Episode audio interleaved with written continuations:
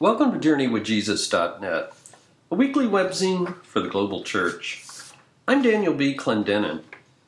Our essay this week is called Lifting Up the Lonely. It's based upon the lectionary readings for Sunday, December 24th, 2017, the fourth Sunday in Advent. As you probably know, over the four weeks of Advent, we've been featuring writing by the inmates of the Santa Clara County Jail. Chaplain Liz Milner, who has previously written for Journey with Jesus, works with both men and women inmates there. And over the past month, she and other volunteers have worked with the inmates in writing workshops to reflect on the themes of hope, waiting, and freedom. These are all issues that the inmates have a lot to say about and a lot to teach us about. As Mary sings in the Magnificat for this week, He has lifted up the lowly. This Advent, we lift their words up to you to illuminate and reflect on this beautiful season. From this week's lectionary, Luke chapter 1, 51 to 53. He has shown strength with his arm. He has scattered the proud in the thoughts of their hearts. He has brought down the powerful from their thrones and lifted up the lowly. He has filled the hungry with good things and sent the rich away empty. First, a few reflections by Liz. Over the last three weeks, we've looked at the Advent themes of hope, waiting, and freedom from the perspective of incarcerated inmates. My experience of these men and women is that they possess deep wisdom and perspective that speak prophetically to those of us whose lives are relatively comfortable. Jesus' own teachings seem to indicate that this will be the case. Blessed are the poor in spirit, for theirs is the kingdom of heaven. And again, many who are first will be last, and the last shall be first. Even Paul seems to agree. But God chose what is foolish in the world to shame the wise. God chose what is weak in the world to shame the strong. All this was prophesied by Mary in her song of praise to God as she bore the coming Christ within her. He has lifted up the lowly. As we come to this fourth week of Advent and Christmas Eve, I lift up to you some final words from the inmates, remembering that our Lord and Savior chose to enter this world as one of the lowly, whom many disregarded, wrongly assuming that he had nothing to offer. The first poem is by E. It's called The Light in the Mirror. When I look into the mirror, I see brokenness. I see dark spots Nothing looks clear. It is so heavy. It is so dark. Even myself, I cannot see behind. It is really painful. It's not who I am. I don't see the goodness. I don't see the happiness, the happy I was. Today, I desire to change my life. I go back to the mirror to see one more time. I saw a tiny light behind all the dark. The tiny light was writing on the mirror. You have one more chance. What are you waiting for? Try one more time. Don't look at the past, because I am ready to shine through you the rest of your life. Thank you, my Lord, Jesus Christo. The next poem is only one line. It's by O. If I lie to myself, who can I trust? And then E. Lord, keep looking at me with your loving eyes. When I feel your presence, I feel free. And then by A. I feel like screaming, yelling, crying, banging, and I know God is there he knows how I feel. I feel He is opening His arms with love and peace. And then by D, I want to be free from pain. I want to be free from loneliness. I want to be free to run. I want to be free to love. I want to be free to cry. I want to be free to live. And then finally, a one liner by Jay. Joy is thanking God I'm alive. In a few concluding remarks by Liz, including the picture for this week that I encourage you to see on our website. As we move towards celebrating the birth of Christ, remembering his lowliness and his promise to lift up the lowly, what parts of you feel most lowly today? What needs lifting up in you? Maybe some issue or part of you that you simply can't fix for yourself, no matter how hard you try. One gift the inmates give us is their humility in acknowledging their powerlessness and their need for God. I pray that will be a reality for you in a gift you receive from the newborn King. The picture this week was drawn by a woman named M, who has been through much trauma and suffering. I asked her to represent the themes of Advent hope, waiting, and freedom and how it feels when Jesus comes to us. She chose a representation of Jesus lifting up Peter as he sank beneath the waves when he took his eyes off Jesus. She described how she sometimes felt like Peter, a somewhat outspoken man who no one imagined would become one of Jesus' most famous followers.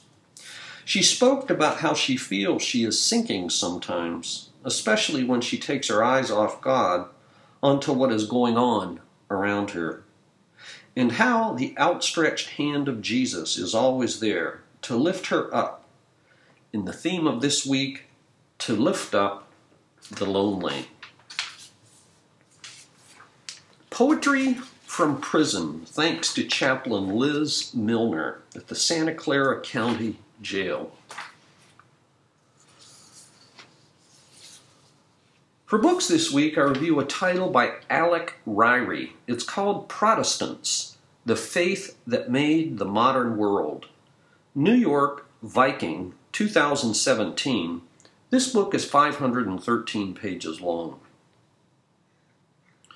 The year 2017 saw a flood of books to commemorate the 500th anniversary of the Protestant Reformation. Alec Ryrie, a professor at Durham University in England and a licensed minister in his local church, widens his lens to consider what it is that Martin Luther unleashed upon the entire world when he nailed his 95 Theses to the church door at Wittenberg. By any measure, it's shocking to contemplate. How was it that a young monk at a new university in an obscure little town lit the fuse and touched such a nerve as to convulse all of Europe and eventually the whole world. Ryrie has a gift for sparkling prose and a bibliographic command of his sources that enable him to write with grace and confidence. He clearly admires the Protestant tradition, but he's not uncritical. Protestantism, says Ryrie, has been one of the most creative and disruptive forces in human history. It's impossible to understand our modern world without understanding it. How we think about ourselves, society, and of course, how we think about God. In his view, the particular legacy of Protestantism is threefold free inquiry by the individual person whose conscience is inviolable and sovereign. Number two, democracy as a way to organize society, all those free inquirers questioning every human authority and tradition. And then three, what he calls apoliticism, the belief that only God is absolute and deserving of unconditional obedience, so that politics are relative and deserving only of conditional support. Stated differently, the spiritual kingdom of God ultimately matters more than the material kingdoms of the politicians. Ryrie begins with Luther, and in a sweeping panorama ends with the fortunes of Protestantism in South Africa, the two Koreas, China, and global Pentecostalism, which he calls the most dramatic religious success story of modern times. I especially appreciated the respect he gives to groups that are routinely ignored, like the Seventh day Adventists and Jehovah's Witnesses, two of the very few Christian groups in World War II to openly defy the Nazi state. His treatments of slavery and anti Semitism are, are unsparing but nuanced. For Ryrie, Protestantism isn't so much about theological identity, culture, institutions, or doctrines, but instead what he calls that old love affair, a direct encounter with God's power whether as lived experience, a memory, or a hope. It's really a wonderful book. Alec Ryrie, Protestants, The Faith That Made the Modern World, 2017. For movies this week, I review a title called One of Us, 2017. This documentary film made by Netflix tells the stories of three Hasidic Jews in Brooklyn who did the nearly impossible. They left their separatist religious community. I watched it after viewing another film about Hasidic Jews in Brooklyn called Menashe. The directors of this film, Heidi Ewing and Rachel Grady, also did the provocative film Jesus Camp in 2016.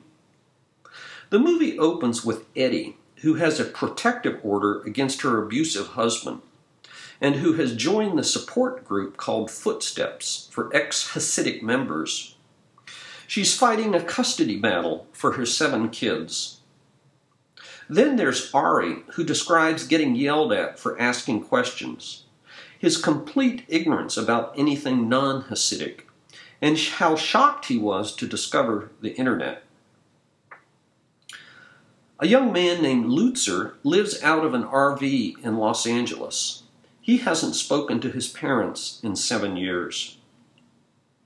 What becomes clear is how the Hasidic community controls absolutely every single aspect of a person's life, making it nearly impossible to leave and still survive. The price of freedom for these three people is very high indeed.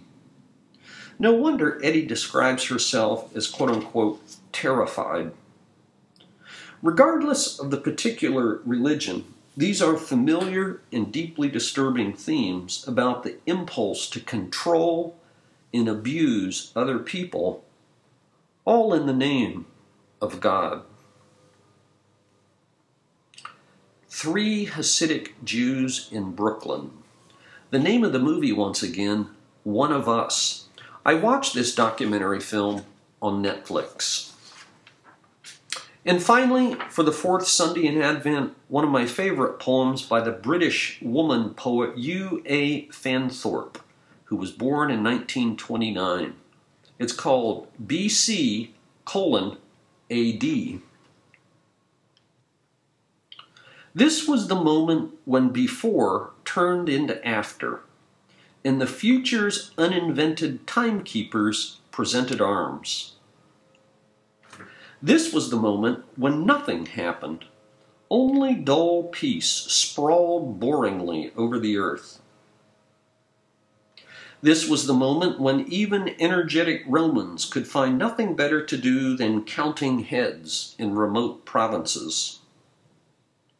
And this was the moment when a few farm workers, and three members of an obscure Persian sect walked haphazard by starlight straight into the kingdom of heaven. U.A. Fanthorpe, BC AD, just one of the poems in our poetry archive that also contains poems for Advent. Thanks for joining us with JourneyWithJesus.com for Sunday, December 24th, 2017, the fourth Sunday in Advent, and of course, Christmas Eve. Here at Journey with Jesus, we wish you all a blessed Christmas.